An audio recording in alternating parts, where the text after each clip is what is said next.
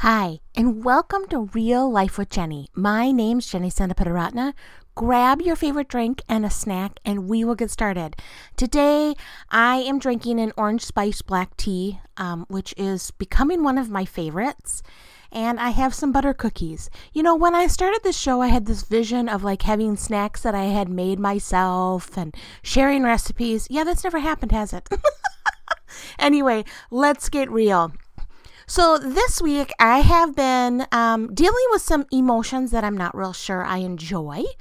Um, I would have before this counted them as maybe jealousy emotions. And as I've been pondering and praying on them, I think that they're different than um, emotions of jealousy. So often in life, we struggle with other people's success, especially when we are in the depths of despair. Um, maybe you're not in the depths of despair, but when you're not in a great place, it's really hard to feel um, happy for other people, even though really great things are going on. I know that today, right now, is um, on National Only Child Day. And it is the day that I celebrate that God gave me my beautiful daughter and that I do have an only. And so I think that's a really great day for me to kind of refocus but it is an interesting situation when you watch other families grow, right? When you watch other people in success. And I have a really good friend who just announced their pregnancy, and I have been praying for them for a long time, and I don't know if there was any issues, but um, I've just been praying for them because I know they would be great parents. And so they announced that they were pregnant. And I thought, oh, that's so exciting. And then I felt the tang of disappointment in my own life. And I'm like, okay, first of all, I'm 44 years old. I don't want to start over. I'm really not jealous. What is this emotion that I have? And so this morning, I've just been pondering and praying on that. And so I kind of want to talk about how to live life and be happy for other people's success. And that's really, really hard to do. Um, it is not fun to watch someone else get the promotion that you wanted or have the quote unquote perfect family of 2.4 kids and they live in a picket fence house and you know we're always comparing to everybody else around us and we're always looking and we live in a trailer court, which I wouldn't move at this point unless I was moving overseas. Because we live in a small house. I've said that many times because then we can travel. And it's but it's hard because we live right ac- across the road from a beautiful development of these gorgeous homes that are on a golf course. And they're just these huge homes that we could fit three of our homes in. And so it's very humbling some days when you drive your daughter to someone's house and you're like, okay. And they're like, why have we never been to your house? and it's not that we don't want people at our house and we're embarrassed of our house, but it is that piece. We just don't have the room everybody else has, you know? So I've just been pondering this and I've been thinking about Jonah. And Jonah is a very interesting character in the Bible. He is one that I've kind of had a love hate relationship since I was a little kid, right? We, I don't know, maybe you've never heard of Jonah and the whale, and that's what maybe all you know about Jonah is that he was eaten by a big fish and was spit out and was trying to avoid what God wanted him to do. Well, it's a four chapter um, book in the Bible, in the prophets in the Old Testament. And it is a very interesting book because there's not a lot of closure in the book. and Jonah is running away from what God wants him to do. God calls him to Nineveh. I'm just going to paraphrase the four chapters because we have the time, right? He calls he calls Noah to Nineveh, Jonah to Nineveh, not Noah, that's a different part of the Bible. Jonah to Nineveh. And Jonah's like, I don't want to go to Nineveh. They're horrible people there. and have I been there? Have I been to the point in my life where God is saying, Hey, Jenny, I want you to go do something? And I'm like, Uh, no, bad plan. That must not have been God. That must just be my vivid imagination. I am not doing that. That is a horrible plan. um, we all tend to want to stay away from conflict. We all tend to want to do the easy thing. We don't really want to make big risks. And God was calling Jonah to something that was really risky. And so instead, Jonah went in the opposite direction and got on a boat. Now, we can run away, but things tend to come back, right?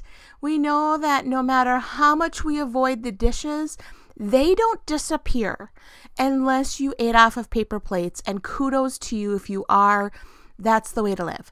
Um, But dishes just don't disappear. They have to be done. They have to be cleaned. They have to be dried. They have to be put away.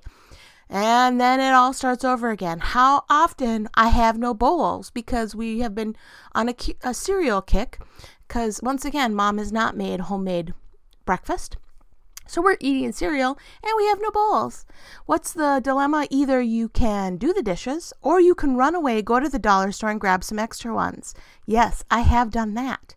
Um, so just like Jonah, we have all run away from things. And Jonah ends up getting thrown off the boat because there's a huge storm and he's with very superstitious sailors. And I think just sailors in general, from what I hear, are very superstitious. So, anyway, that's just here or there. But he gets swallowed by a giant fish. We're not told it was a whale. We just, as kids, learned it was a whale, right? So he gets swallowed by this. He prays to God and says, God save me. The whale spits him out on the shores. He goes to Nineveh, right? He's like, fine, I'll go to Nineveh. I don't want to have that happen again. I'll go to Nineveh. Fine, I'll do the dishes. Because going to the dollar store every three days to get new bowls just causes more dishes. Um, so he goes to Nineveh and he tells them to repent. Now, I am definitely summarizing this and maybe not in the most theological way, but here's the Jenny version. and they repent. And Noah, I mean, Jonah is mad. He's like, wait, does this mean oh no he gets really upset because all of a sudden he went to he went to nineveh and they repented and now god is like oh good i'm not going to destroy them and he's like no, you should destroy them. So he goes up and he sits there waiting for the wrath of God to fall on Nineveh. And it doesn't. In fact, a vine grows over him to keep him um, nice and cool. And he's very happy about this vine. And then a worm comes and eats the vine and it dies. And Jonah's mad. And God says, You don't have a right to be mad. I provided the vine. and then the book ends. It's a very interesting book in the Bible, right?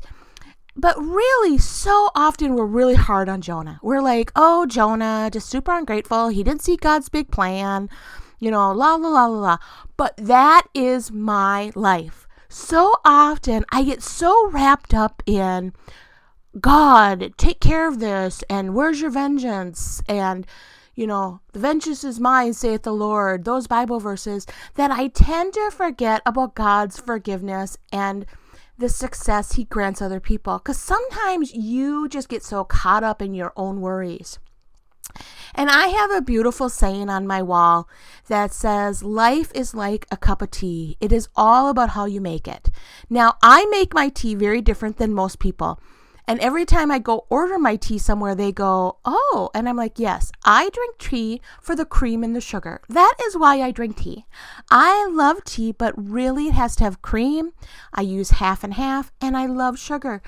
I'm sorry, that's who I am. I know that I should be better than that, but I'm not. and the stronger and the blacker, the better um, with cream and sugar. So we all make um, our tea differently. And really, it's about how you make it and that you enjoy it. And Jonah did not make that choice. Jonah did not make the choice to go, oh, wow, I'm going to go, thank you, Lord, for saving these people's lives. He did not make the decision. I came all this way. I almost lost my life. I got was stuck in a whale. I mean, so many things happened to him. And he decided to focus on poor Jonah and not focus on celebrating that they repented and they were following God and God wasn't going to destroy Nineveh. We do that in life, don't we? And I know that life can throw you some loops and that things are not always good. And it is hard when you're in that horrible relationship or you're struggling with infertility or you just lost your job or finances are tight. You know, so many things that you wanted for your life, right? We all have these dreams that we thought our life would be. and we can get really frustrated with what it's not. But that saying for me, life is like a cup of tea, it's all in how you make it, is really about my attitude and whether I have a good attitude.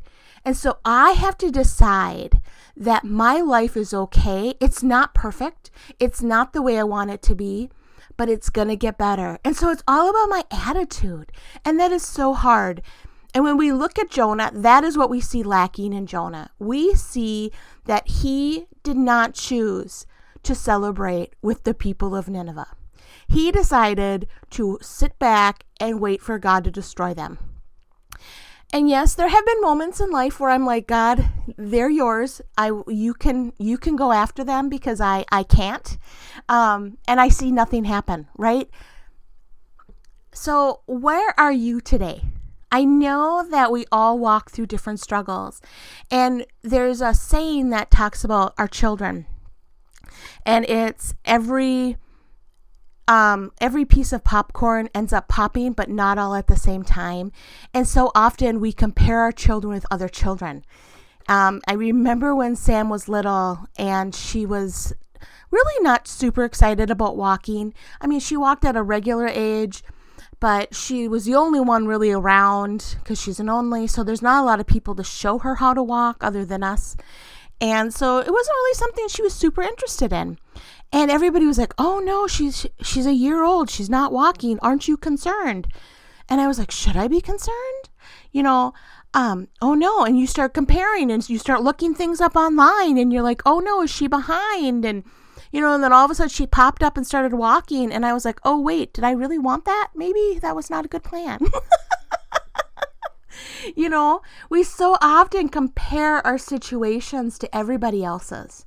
We so often don't see what they've struggled with to get where they are. And I just want to remind you today that no matter what you're going through, sometimes we just have to choose to bring it back to God and say, God, I'm struggling.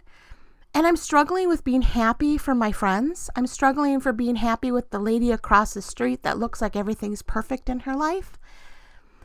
So but Lord, I want you to help me be content where I'm at. And so that's what I'm doing on a daily basis. Is it working every day? Eh, probably not. you know, some days it works better than others. But really, the moment I stop comparing my life to everybody else's and my finances to everybody else's and my house to everybody else's and my marriage to everybody else's, once I stop comparing those things and start looking around to see what God has done in my life by, like Jonah, building a vine and going, Lord, thank you for this vine. Thank you for it's maybe not exactly what I thought was paradise, but you did give this to me. Like I said, He did give me an only child. I'm so grateful for her. I have been blessed. And so often you can look around and see everybody else and go, oh, mine's not enough. And I want to say today, let's look around and see what God has given you. Um, I know we've talked about thankful journals, and sometimes that day you just have to be thankful for your cup of tea with your cream and sugar and the fun little cookie that you got. Because everything else was not a good day. We, we so often have days that you have to find that one or two bright spots. But I really believe that God wants us to have a good attitude and to look at what He's providing and know that there is something around the corner. This is not the end. This is not the end of your story. You will have successes too. You will have moments that other people look at your life and go, wow, I wish I was her. I wish I was him. I wish I had their life. There are so many people that look at your life and feel that way. And so I want you to take some time today and look at your own life and go, wow, I do have these special things that God has given me. Well, that is all I have for today. I pray that you walk out of the comparison trap and start looking at your life like a cup of tea and how do you want to make it? What kind of attitude do you want?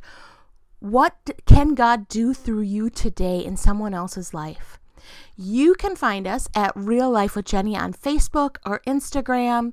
Um, I would love to connect with you at christconnection.cc slash Jen. Um, lots of opportunities for us to get to know each other a little bit better. You all have a blessed week.